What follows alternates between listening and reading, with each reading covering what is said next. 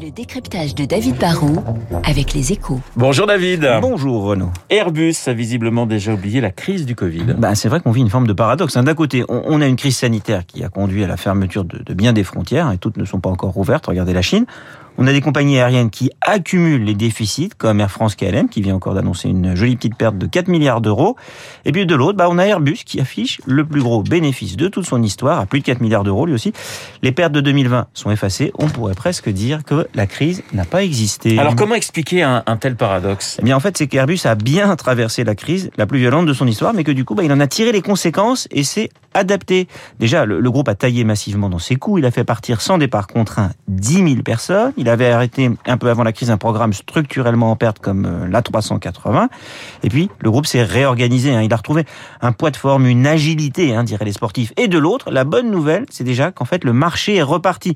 Sur les longs courriers, c'est vrai, la, la demande n'est pas encore là, mais sur les monocouloirs, vous savez, pour les, les liaisons au sein d'une région que les compagnies traditionnelles aiment bien, bah, ça permet de réinvestir pour avoir des avions plus modernes qui consomment et qui polluent moins. Et ce segment, comme l'A320, bah, c'est justement la grande force de l'avionneur européen qui a en plus bénéficié des faux pas à répétition de son rival américain, Alors, si je Boeing. comprends bien, David, tout va bien pour euh, Airbus? Alors on dirait le ciel est dégagé, mais il y a quand même toujours des petits nuages à l'horizon qui pourraient se transformer en turbulence. Donc euh, attention, faut être prudent. La crise Covid peut repartir. On ne sait pas quand on arrêtera un jour de compter les vagues.